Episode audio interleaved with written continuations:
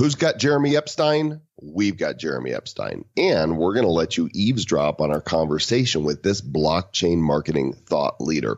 We'll answer some questions, hit you up with the latest news, and maybe, likely, burst into song. Hey, what do you expect? We're bad. And so are you for listening to episode number 51 of the Bad Crypto Podcast. Five, four, three, two, one, zero, ignition.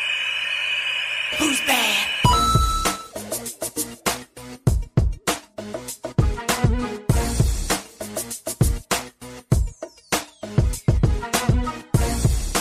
I like how you're always smiling when you're reading the teaser.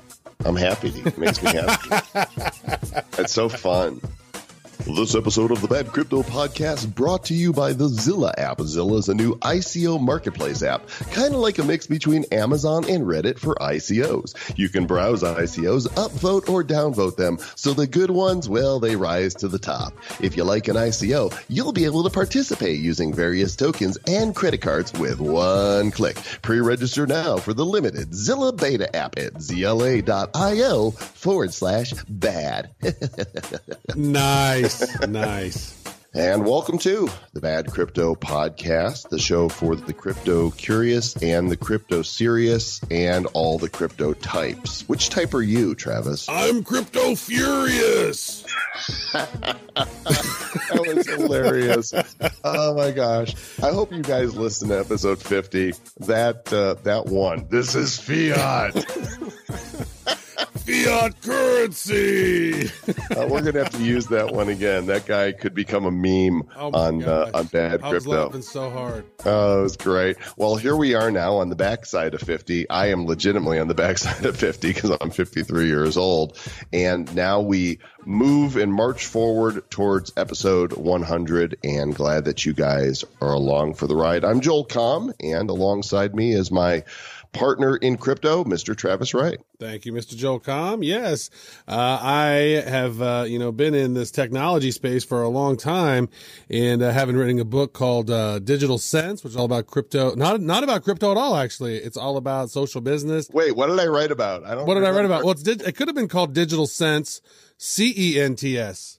yeah, and talk about all crypto. there's no sense. It would be digital Satoshis. Yeah, digital satoshis. Yeah, maybe so. But yeah, so it's a fun space to be in, and we're glad to be along for the ride, and we are glad that you guys are on board with us as we are growing and learning and teaching in this space. What a fun time! The bad crypto train and uh, be a citizen of Bad Cryptopia, the Republic of Bad Cryptopia. And you could do that by going to our Facebook page, facebook.com forward slash bad crypto. There's also a link for the mastermind there and check in on our Telegram group, which is hoppingbadco.in forward slash Telegram.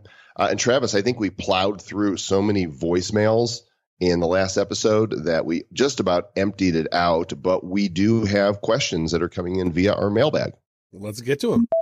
Bad crypto inbox. You've got mail. All right. Tristan writes via email. Uh, I just saw the breakdown of open ledger fees, and I think it would be wise to announce that you collect 60% of any transaction fees for those that sign up for Badcoin. Yeah, thank true? you, Tristan. Uh, it uh, so you know we're learning all the time. We're bad, and a few months ago when we set up Badcoin on the BitShares platform, uh, we were told that we needed to sign up for a membership in order to create and issue an asset. And so we did that, and I think we paid some BitShares to make that happen. Well, now I went and dug a little deeper into this, and I found out that there is a fee allocation. When you guys sign up for BitShares using the link that we sent you, we actually get 80% of the transaction fees back. So when we send you bad coin, it costs us 0.21 bit shares. So if bit shares, like right now, I think it's at uh, eight cents. So it costs us about a penny and a half to send you free bad coin. Well, we end up getting back 1.3 cents of the 1.6 cents that that goes out. So it is, st- which is great because it's still it's costing us to send you bad coin, but not nearly as much Mm. as I thought. Well, I actually send it from my own personal account, so I don't have um, the member one. So the one whenever I'm we're sending them out, we're sending them out, but I'm able to send my transaction fee in bad coin. So technically, it costs nothing. Uh, so there's that. But I also think, Travis, that we get a 80% of the transaction fee for anybody that transacts anything via the BitShares platform that has gone through our link. Hmm. I'm, that- I'm pretty is sure. that happening? Are we getting like kickbacks or something? Yeah. So what I do is I go to vesting balances and it shows a vesting balance amount of bit shares. And it says vesting balances contain any fees earned through the referral program.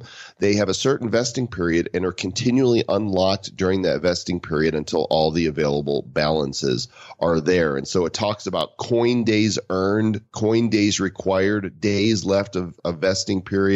And like if I wanted to right now, I could claim 122 bit shares, which comes out to about $9.76. Oh So, my goodness, we are rich. Yeah, We but are I, you know, what I like, you know, we're all about full disclosure. Mhm. Uh, you know, we disclose when we have sponsored episodes. We let you guys know, uh, you know, who's sponsoring the show. We let you know if we're being compensated, and that we don't make any recommendations. And and I appreciate Tristan bringing that up so we could dig in. I, I actually didn't even know that. So that's that's really Yeah. cool.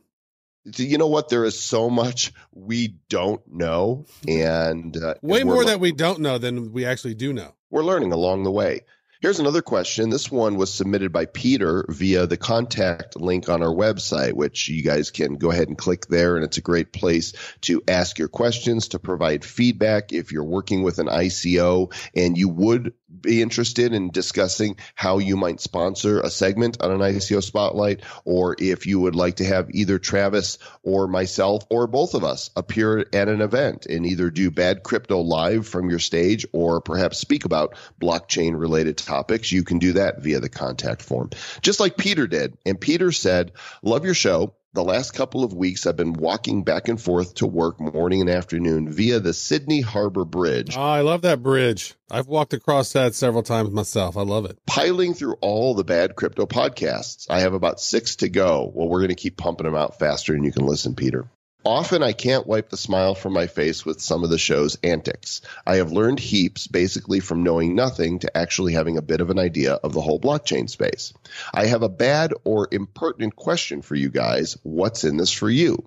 You warn of the pump and dump, dodgy ICOs, scams, and so forth, but I can't discern the actual reason you both do the podcasts. It can't be purely benevolent, can it? What's the game plan for the Bad Crypto podcast? Having asked the hard question, please keep the podcasts coming. Well, I think we kind of addressed it. I, you know, didn't realize the full question here Mhm. before I, I read it all. But the first reason we do this is because we're having fun, right, Travis? We I are mean, laughing every time we're putting these together. Like for example, we uh we, we added 39 voicemails to that episode 50 and Joel and I when we put that together, we were just sitting there just cracking up, laughing the whole time. So you'd think it would be a challenge or like a, a chore to put 39 voicemails and then answer some of them and then piece it all together and uh, you figure that would be kind of a monumental task, but it ended up being hilarious and, and super fun. It was actually one of the funnest times that I think that we've had putting together a show. So for one, one, we're having fun. Two, we just made nine dollars in bit shares. I mean, dude. wait, wait a second. I gotta. yeah, baby. Well, you know, we do, in order to monetize the show, we do offer sponsorships, whether they're, you know, core sponsorships like the Zilla app is our November sponsor, or whether they are sponsored segments for the ICO Spotlight, where we're being compensated either in fiat or a prime coin or tokens from the company or some uh, you know version of that but that this which is another reason that we don't want to bring crappy ICOs on the show. I mean, it's not fair to you guys. And if somebody's going to sponsor our show, we're hoping that they're going to have a successful project. It's not a bad question. I think we've been transparent with it all along. And the long term game plan is nothing less than world domination. We, you know, we would both like to have statues uh, made of ourselves eventually. that that will eventually be torn down because somebody finds us offensive. yeah, probably better ixnay on the statues, eh? And now the news. This story makes me smile, Mr. Travis, right? It's on fintechnews.com and it says that, well, uh, before I give you the headline, let me read the entry to this. This is written by the CEO of the company that this is related to. And he says, quote, here's a quiz. Where might you think a huge, like 26 million posse of potential new Bitcoin buyers could come from? Asia, Africa, wrong. How about Fidelity Investments? Wow, you say, and wow, it is. The fifth largest asset management firm is all in on Bitcoin and has been. As we've pointed, as we've pointed out previously, Abigail Johnson, who is Fidelity's CEO, is a staunch believer in Bitcoin and even runs a profitable Bitcoin mining operation. Bitcoins are even accepted in Fidelity's cafeteria. Fad? No way. Fidelity sees institutional money tiptoeing into the cryptocurrency sector and well, just take a moment to read this and learn what Abigail Johnson already knows. Bitcoin is here to stay. And it says Bill Taylor, CEO. So I'm not sure Bill Taylor might be the CEO of fintechnews.com and he wrote this piece, but it's coming off like a quote. Uh, anyway, Fidelity uh, could help 26 million new Bitcoin investors. I think that's pretty cool. That is huge. And you know, that's more people than there are actual Bitcoin. So not every one of those Bitcoin buyers will be able to get a full Bitcoin right? And if they all come in and trying to buy a Bitcoin, well, then guess what happens to the price, Mr. Joel Comm? Zoom to the moon. Yeah, right? supply versus demand and the whole economic thing, right? So that's good news, you know, especially in light of the war that's going on between Bitcoin and uh, Bitcoin Cash, which, by the way, as of the recording today, taking a look at the crypto market cap, we, have gone over 210 billion in total crypto market. Wow. Uh, Bitcoin Cash has slipped back to the number two slot in terms of market cap behind Ethereum, where it belongs. And uh, Bitcoin's about 6,600, Bitcoin Cash about 1,300. There are those that believe the pump uh, and dump on Bitcoin Cash has not ended yet, that it's going to pump again. Ethereum looking tight, Mr. Travis, right? $330 and Litecoin back over 60. Yeah, it's sitting at around $63. There's a whole bunch of them that are looking good. Uh, Monero took off here this past week. Uh, Neo has actually had a nice little bump sitting around 30 bucks. There's some other interesting ones that uh, we're, we've been keeping an eye on as well. Stellar Lumens is up as well today, almost at three and a half cents. So that's always we, we did talk about Stellar and the IBM connection, right? We did. Yeah. So, you know, I'm keeping, I actually loaded up a little bit more on Stellar. Um, I recommend you go do your own research. Don't do it just because I'm doing it, because um, I often lose money, but I love the IBM partnership for Stellar Lumens. There is, there was a really awesome Ask Me Anything of Michael Dowling, who's the group CTO of uh, IBM blockchain. I believe that's his role. He's the group CTO and chief architect for the blockchain financial services at IBM. And he recently announced a universal payment solution developed by Stellar that they're working on. I will actually uh, include a link to this in the show notes because that to me was the thing that made me go, huh? Oh. Tim, Tim the Toolman style.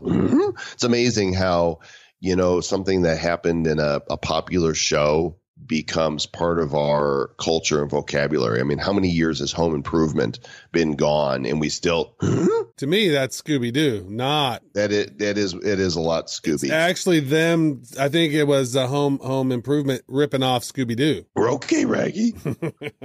Next up in the news, we have a really interesting piece here on cryptocoinsnews.com talking about all of the blockchain projects that were developed in the last year on GitHub.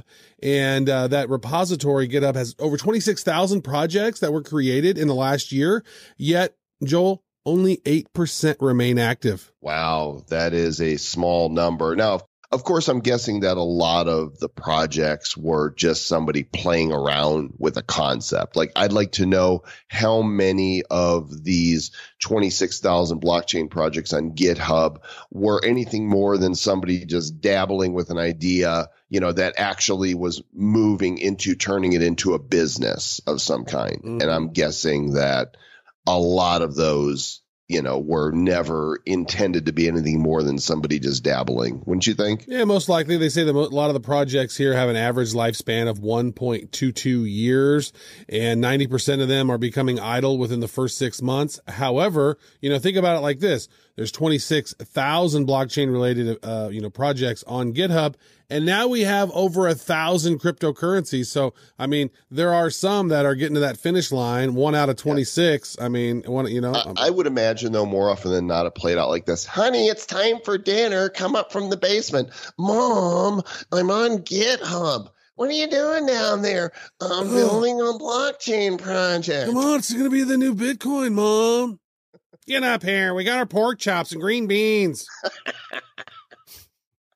In other news, the uh, Mount Gox bankruptcy still is in the news, and, and I, I don't know how many times we've said Mount Gox on the show, and we I always say one day we're going to tell the story. We're going to gather around the campfire and roast marshmallows and talk about Mount Mhm. Gox. But it was one of the the low points, uh, Bitcoin, and this story is that Mark Karpelès is going to end up with eight hundred fifty nine million dollars from the Mount Gox bankruptcy. Uh, who he was the CEO, right? He was the guy that bought Mount Gox from Jed.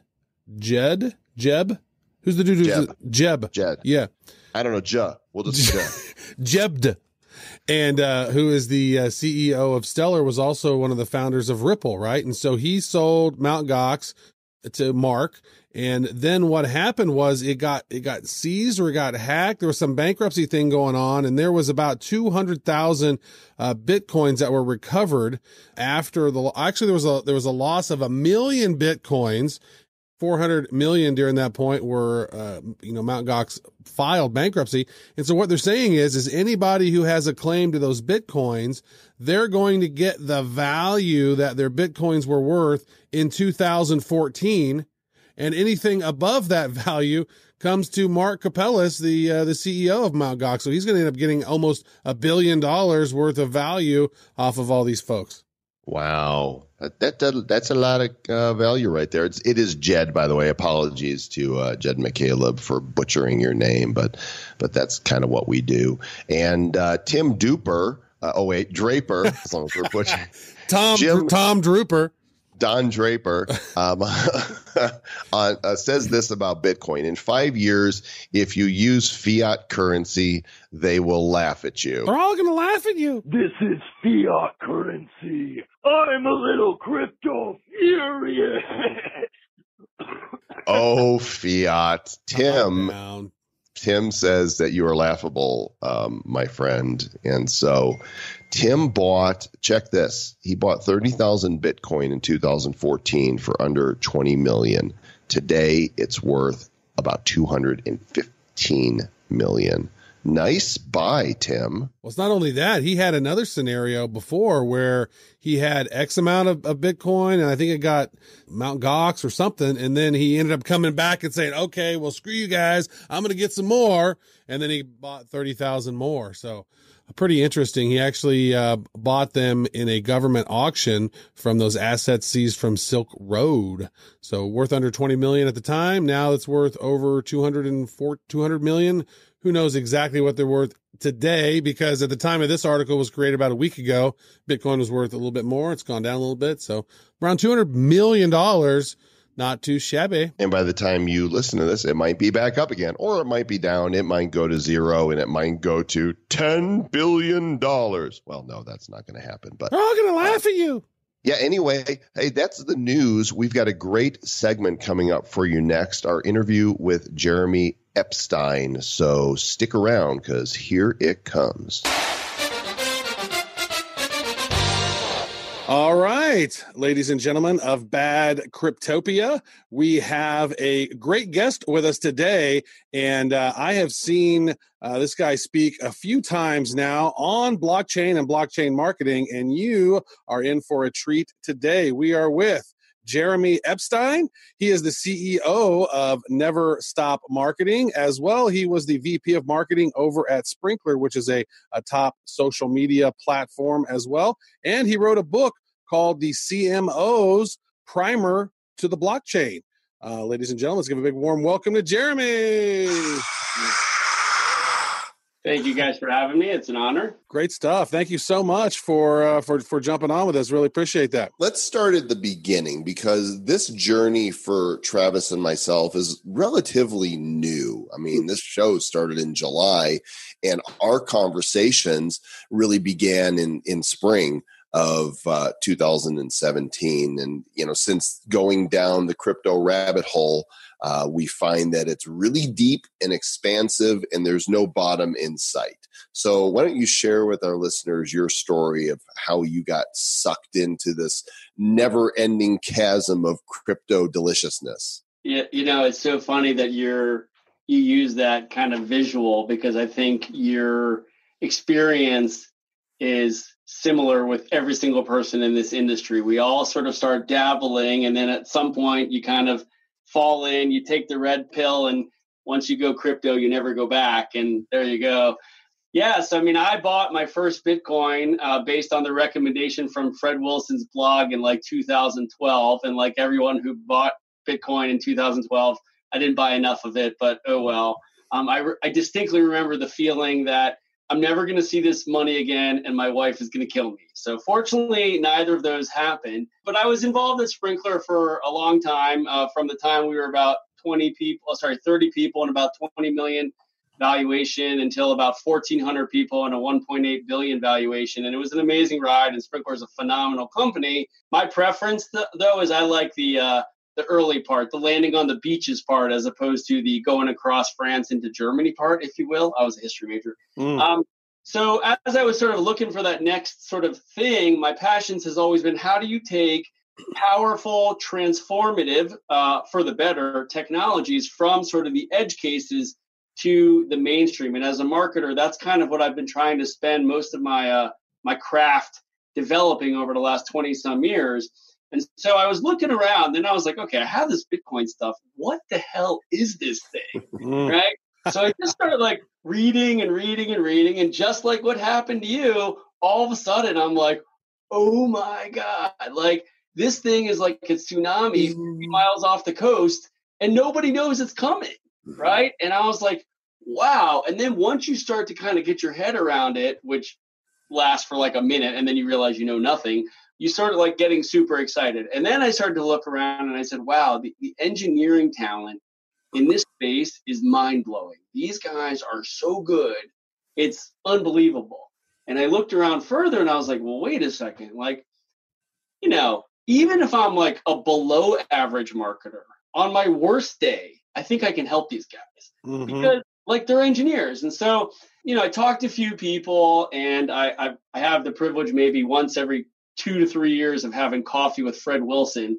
And I was like, Fred, you know, I'm thinking about maybe helping out some of these blockchain startups as kind of a virtual CMO or a marketing advisor. And he looks at me and goes, Jeremy, every single one of these companies needs your help. And I was like, that's all the market validation I need. So Mhm. there you go. So I sort of uh, basically hung out the shingle. I've been very fortunate to uh, to work with some really top tier uh, projects like Open Bazaar, like Zcash, like Storj, D Corp, and a whole bunch of others. And just really awesome to be right there in the the epicenter, if you will, of decentralization. Ironically, with some of these startups and just trying to help them because it's such an amazing paradigm. And I think for me, it's mostly about my mission is to bring that decentralized future that I think everybody who goes down this this whole kind of sees as a ultimately a good uh, possibility and a good outcome. Bring it to the present as quickly as possible because you guys and I we're all big fans of technology, but I think we also deeply understand the challenges and the dangers of having too much centralization. And that's a concern for me. And I want my kids to live in a world where there's decentralization. And so I'm just trying to help do what I can to to push that objective uh, forward. So that's kind of the the story. So that's basically where I work. Spend about 80% of my time working with the startups in the space, and then about 20% of my time going, um, you know, speaking to some of the enterprises and some of the other audiences, just saying, hey. Uh, you know, I've been hanging out with the barbarians on the periphery of the empire let me tell you what their game plan is. Like I speak enough Klingon that I can Ooh. explain to you in English. So that's kind of where I fit in. Very nice. I, I want to. I, I so I've said, as I said, I, I've seen you speak a couple of times. I saw you speak at uh, Martech in uh, in San Francisco back in May, and then also here in Boston. Uh, and then and then I did the opening keynote on day two at the Martech conference, and I asked the audience how many of them had some cryptocurrency. The whole group. There's like 1,500 people there, 1,200 people, whatever. And about 10, maybe 12 people raised their hands, right? In a room full of marketing technologists, right? Right. And then I say, so how many of them have any, you know, Litecoin or Ethereum? And then like maybe eight. Like how many, how many here have coins aside from those? And then like two, right? Right. Which blew me away. I'm like, I'm like, wow, I'm in a room full of marketing technologists and only two people have anything other than Litecoin, Bitcoin, or Ethereum. Wow. I want to touch real, real quick on the metaphor that you use at the beginning of your presentation because most of our audience here listens they're, they're mostly noobs as well and we're trying to help these masses get to that next level so they can adopt and, and start using crypto we've helped a ton of people get into the space so Right. what that that that metaphor of the signet ring right and how that was used back in the day to, to for trust and for third party verification and if you could maybe share that with our audience because I, I think that's it's a pretty valuable uh, metaphor Yeah, thank you, thank you. Yeah, so basically, once upon a time, going all the way back to ancient Egypt, the way that people authorized transaction was with the signet ring, and I'm sure people have seen them in TV or movies where these these custom engraved rings that you would imprint the seal in wax or whatever, and that would indicate to whoever was party to the transaction that you, the individual owner of that signet ring, had kind of verified that transaction. And you know, obviously losing that ring was a problem because people could forge your signature, but that was basically the idea. The challenge, of course, and it was used for a long time, well into the Middle Ages, because you know, a lot of people couldn't write and, and read or what have you. Um, but the challenge, as we would say, is you know signet rings don't really scale very well because you can't remember everybody's signet ring up to ten thousand or a million people.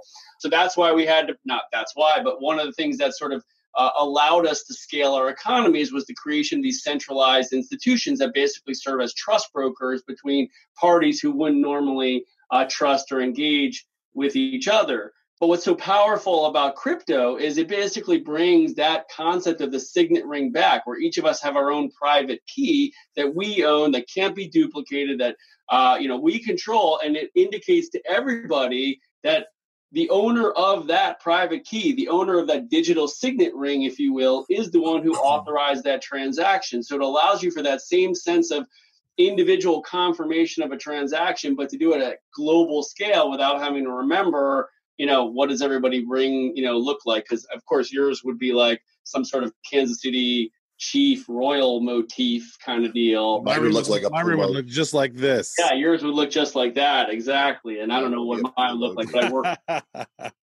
So yeah, so that's basically the idea. Is now we can kind of devolve that trust, decentralize that tru- trust mechanism back to the individual, because now we're in control of our own kind of signing authority. Whereas if we give that to the bank, for example, I tell people, you don't actually own the money in your bank account. The bank owns the money because they could sh- shut you down. They can turn off your ATM access. They can shut down your access, your your login from the website, and you can't access your money. So you don't actually control it in Bitcoin or any of the other cryptos, you know, assuming you're not using a centralized hosting sort of scenario, you control it all the time. And, you know, I remember one guy last a couple weeks ago when the whole Equifax thing went down, and he's like, I'm worried about my social security number, I'm worried about my driver's license, I'm worried about my credit card, but I'm not worried about my Bitcoin.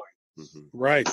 Yeah, actually, somebody had used something from Equifax, my social security number, that whole leak, and then contacted T-Mobile and uh, got them to switch my SIM card over to their device, and then was resetting other passwords, trying to get into my Coinbase account to Wow. uh, hack my my crypto. But I have all that locked down. Did not have T-Mobile locked down well enough, I guess. Because Wow, that's that's scary, man. Whoa, goodness. Yeah. Yeah, we actually we covered it. Uh, there's uh, two episodes, kind of back to back, where we talk about what happened and then uh, the resolution. And of course, Travis wins because Travis always wins because he is King Daddy Crypto.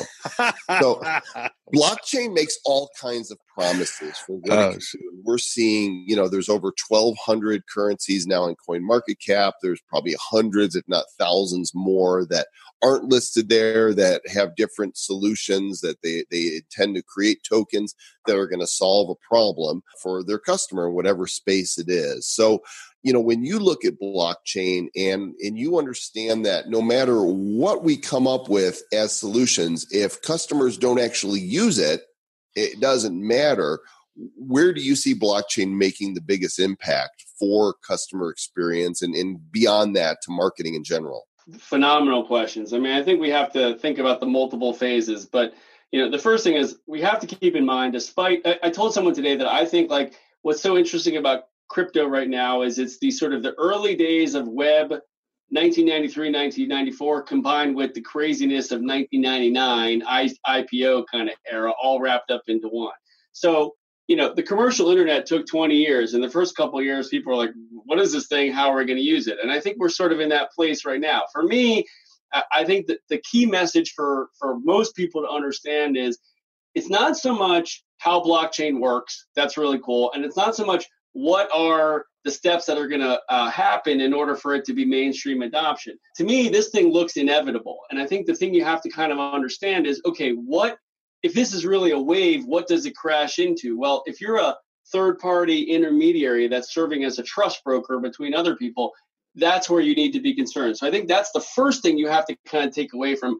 what's blockchain. Now, to your point of like, okay, how does this thing kind of roll out? That's where we sort of say, all right, what are the steps? Well, the first step is we're laying down the infrastructure. And that's really with you know what ethereum's all about what a lot of these other projects are about. Some people would argue that bitcoin as the trust layer of the internet uh, is about that. So these are all sort of the infrastructure. Then you're sort of going to that next layer things of like blockchain interoperability because we're sort of past that point where there's one blockchain to room all. So that's where like polkadot and cosmos and icon and all these guys who are trying to allow for these sort of atomic swaps of value between various blockchains occurring so this is very low level in the grand scheme of things, stuff of the sort of crypto stack, if you will. But ultimately, I think where you're going to start seeing it is is things like people aren't even going to be aren't just like today. Like you don't even think about the fact that you're actually using the internet when you're engaging with Facebook or Instagram or Snapchat or whatever. That's what's going to happen with blockchain technology. So you know, Kik's already doing this with their Kin token. YouNow is doing this with their props token. So you're going to start seeing I call them reverse ICOs you're going to start seeing existing platform, centralized platform companies basically flip, invert their model to become decentralized token based and sort of take the, the value that they're normally sort of aggregating in the middle and basically redistributing it back out to the people who are creating the value for the content. So I think that's the earliest kind of uh, one of the earliest uh, use cases where the the people where so you you'll see in industries I think sharing economy industries of companies that are sort of in like call it spots three through seven. I don't know anyone at Kik who said this whenever, although I heard someone say that it was kind of verified. Basically, they kind of came to the realization we're not going to beat Facebook Messenger or WhatsApp playing the same game as they are. So we have to beat them another way. And the way we're going to do that is we're basically going to create a crypto token called a kin. And if you create value on our network, you're going to get a kin, which then can be exchanged for Bitcoin or Ether or dollars or whatever you want. And that's how we're going to compete, given the fact that we have all these people who are already registered. So I think you'll start seeing that. The financial services is an obvious one. I think supply chain is really kind of sitting there. And then within the, the place that I look, you know, I call you, you guys may have seen the blockchain marketing technology landscape that I put out. Like, I think the advertising ecosystem is really interesting because that thing is just chock full of intermediaries and it's just like begging for sort of uh, a distributed ledger technology kind of disruption.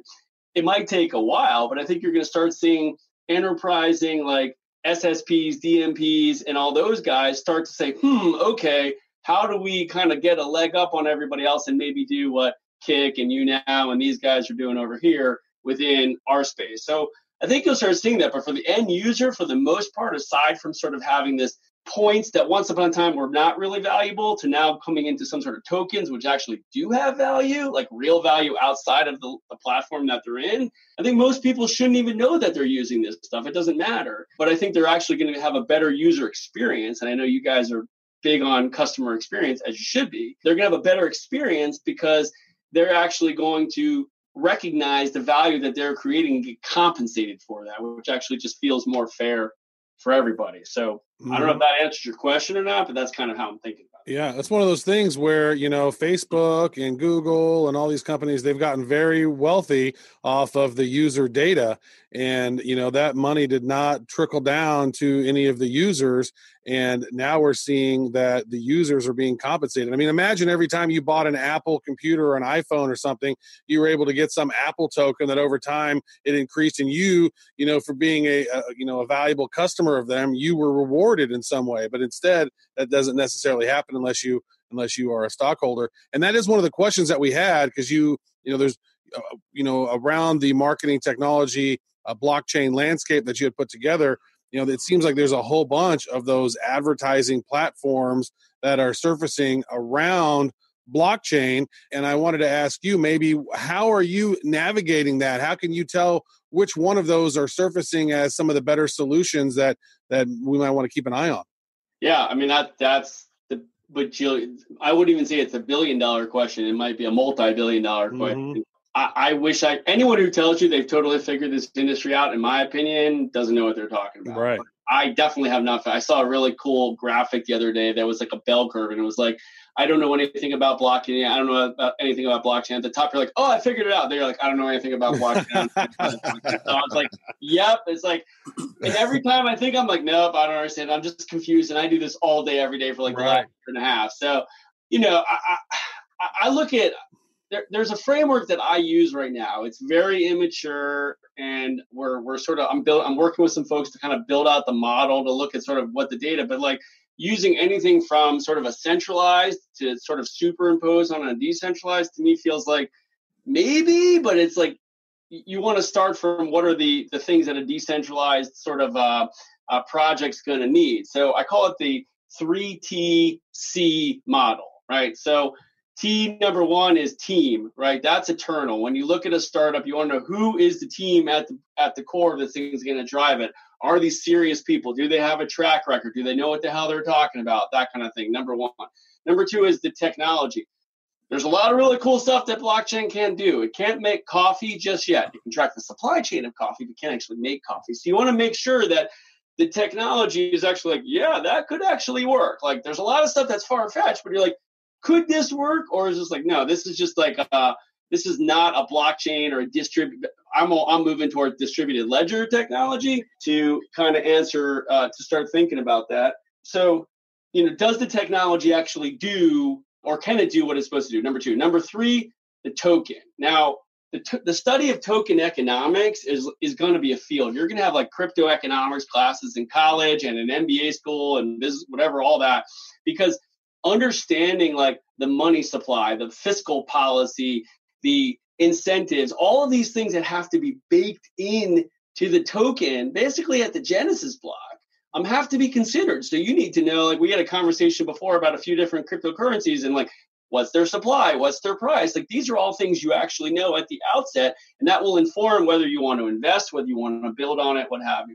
And then number four is the C, which is community right? And I think what's super critical in this era, especially early, is how much developer attention are each of these projects getting? Because they almost all of them require some sort of like in order to drive the user adoption that you were asking about before you're going to need developers to build applications on top of it to go out and evangelize it and do increasingly niche kind of services but if people aren't actually building on top of it, then you're probably going to start running into like a friction uh, or a slow adoption issue. I was talking to a guy a few weeks ago, and he was he was comparing sort of two of the projects in the in the um, decentralized storage space. I won't name them, but on Project A, he's like, I know a bunch of people building apps on this. I don't know anyone building apps on that. Now, granted, that's one person's perspective, but that's a good indication of like, hmm, these guys might have something going. You look at their Slack channel, although now more and more people are using Telegram, those kind of things to kind of see where is their excitement and why is the excitement there? So that's kind of how I look at it and sort of take it from there. Well, Jeremy, we uh, we appreciate your time. I got one uh, last question that goes along the lines of marketing in particular. All these ICOs are popping up. Basically, they're trying to use blockchain to find a way to uh, raise funds through the token for their business. And some of them succeed wildly, some of them crash and burn. In fact, I was just looking at one that, you know, they're trying, they need a soft cap of a million and they're more than halfway through and they've raised about a quarter of a million. And it tells Right. me probably not going to happen. So uh, this is actually. Uh, should be instructive to those that are involved in ICOs. What are some of the marketing strategies that you're seeing that are effective in launching these ICOs? Yeah, no, that's a good question. I mean, uh, I think one, it comes back to the three TC thing. Like you need to demonstrate in your on your website in your white paper that you really have addressed these things. Number one. Number two, uh, you know, people are still people and they follow social cues and social proof from others. Like who are your advisors? You know, who who's investing in you? And honestly, these days, a lot of it just comes down to the pre-sale. Like, can you get that sort of significant ball rolling and investor excitement? Sure there's a lot of marketing fluff like and it's the stuff that i don't like because it's just a lot of bs out there. There's a ton of noise and there's some scammers out there. I've been scammed so like i personally understand it. Like you know i, think that I, look i think you, you it's healthy to kind of set very big goals for yourself but you also need to have in your mind like okay what do we realistically need to play the long game? Because the ico is not the end. It's basically a promise to the community that you're going to deliver something of significant value down the road. And so you want to say to yourself, okay, what do I need to get to that next milestone so that I can then demonstrate to the community or to the world, essentially, or people who care, uh, we actually deliver. So this project that is going to maybe run, you know, only raise a quarter million dollars that's a seed round. That's an angel investment, right? So, okay, if you can go for six months and crank out something awesome and you demonstrate that, okay, you're probably going to get additional life. So, it's not a defeat. You may not have like a touchdown on the opening drive, but, or the kickoff, if you will, but you know, at least you get some momentum and then you get a chance to prove yourself. Because the key thing, like right now, it's crazy. Although I feel like we're, most people, I think, feel like we're sort of in this ICO winter right now. But I think you have to think like, okay, in three, six, 12 months, a lot of these tokens are going to be gone. And for those who just deliver, you're going to get second and third and fourth chances to really pick up uh, momentum and see the value value of your tokens increase. If you believe in what you're doing, hang in there, and you just need enough money to kind of keep on going for the until you hit that milestone. That would be my advice. Go hard, never stop marketing, but also be realistic that you're not just playing a one inning baseball game. Uh, you're playing a long one, a nine inning, maybe extra. Maybe extra innings. Yeah, you never know. So, what are what are some of? We'll wrap this up here with a final question here. So, what are some of your favorite resources on blockchain, or some of the places that you go to gain gain wisdom and knowledge? What, are your go tos? Yeah, I mean, I'll send you a link. I put together like your a blockchain 101 link with all the books, podcasts, and what have you that I go to. You know, uh, I think Phil Gomes's uh, piece on ICOs and token design was probably one of the best I've ever read. Uh, let's see, I love reading Daniel Jeffries stuff. He's a really big thinker on on decentralization. You know, I think uh, William Mougayar's always got good stuff. Mm. Fred Wilson obviously has always got good stuff the Bad Crypto Podcast. Everyone should definitely listen to that multiple times. ding, ding, ding, ding, ding, ding, ding, ding. that was the correct answer. That was the correct You answer. win. Well, you Um, won. You just won. And you know, I, I'd say you know uh, Nick is really good. Um, Chris Burniske. No one thinks about crypto asset valuation better than he does, in my opinion. And you know, there's there's a bunch of others, but I'll send you the link if you guys want to put in the show Yeah, notes. or we'll throw it in the show notes for sure. Um, but those are those are the couple that off the top of my head. But the reason I put it on my blog is because I'm getting old. I don't remember stuff as much anymore.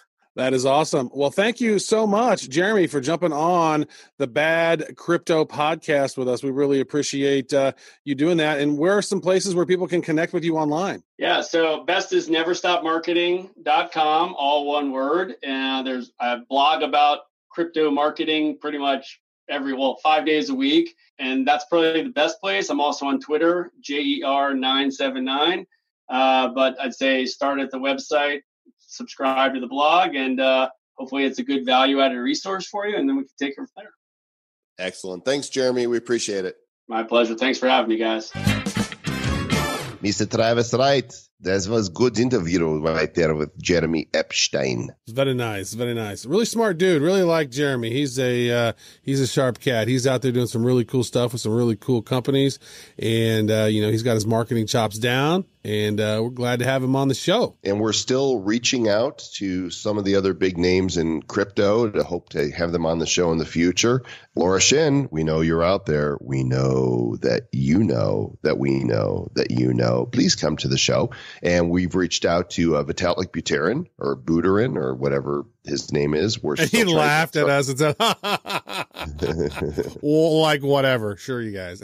uh, Charlie Lee has said yes, but we have not been able to connect to schedule yet. So, Charlie, um, you know, love to have you on the show soon. Lots of great content coming your way. We promise to continue to deliver, over deliver, and then deliver some more because Overpromise and underdeliver every episode, you guys. because we're bad. It's the Bad Crypto Podcast. And please share the show. You know, if you're having a good time, this is all word of mouth stuff. We have so many people that are telling us they're telling their friends, they're getting their family involved, they're getting their kids to listen.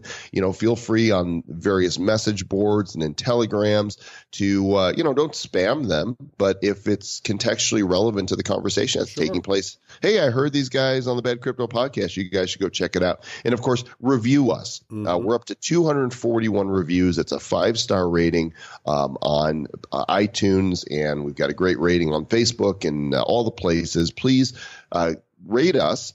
Take a screenshot of your review and email it to us at badcryptopodcast at gmail.com along with your BitShares ID and what kind of magic will happen in their lives, Travis. They will get magical bad coin sent to them in loving ways. Are you going to deliver it to their doorstep with a singing telegram? No, I'm just going to put it into a heart bubble and send it to them. Aw, Aw. that's so cute. And I do want to I do want to mention this though. If you guys do refer your friend to the show or five friends or 10 friends or you know your a whole uh, army battalion of your friends, you would want them to start at badco.in forward slash zero zero one because our first, you know, 10, 15 episodes, Joel, they're very serial in nature, not serious, but serial because we're, we're kind of laying the foundations of what is blockchain, what is Bitcoin, how does it work, how does this fintech space all fit together, what does it mean, and uh, what does it mean for the folks who are looking to invest in cryptocurrency. So we kind of lay the, lay the foundations down those first 10 to 15 episodes or so. But basically, if you listen to the first one, maybe the first two episodes, that'll give them a good idea of what's going down with this uh, crypto show and uh, kind of give them a general idea of what to expect. It's a plan. So, you have your marching orders, ladies and gentlemen of Bad Cryptopia. Stay bad. Who's bad? The Bad Crypto Podcast is a production of Bad Crypto LLC. The content of the show, the videos, and the website is provided for educational, informational, and entertainment purposes only. It's not intended to be and does not constitute financial, investment, or trading advice of any kind. You shouldn't make any decisions as to finances, investing, trading, or anything else based on this information without undertaking independent due diligence and consultation with a professional financial advisor. Please understand that the trading of bitcoins and alternative cryptocurrencies have potential risks involved. Anyone wishing to invest in any of the currencies or tokens mentioned on this podcast should first seek their own independent professional financial advisor.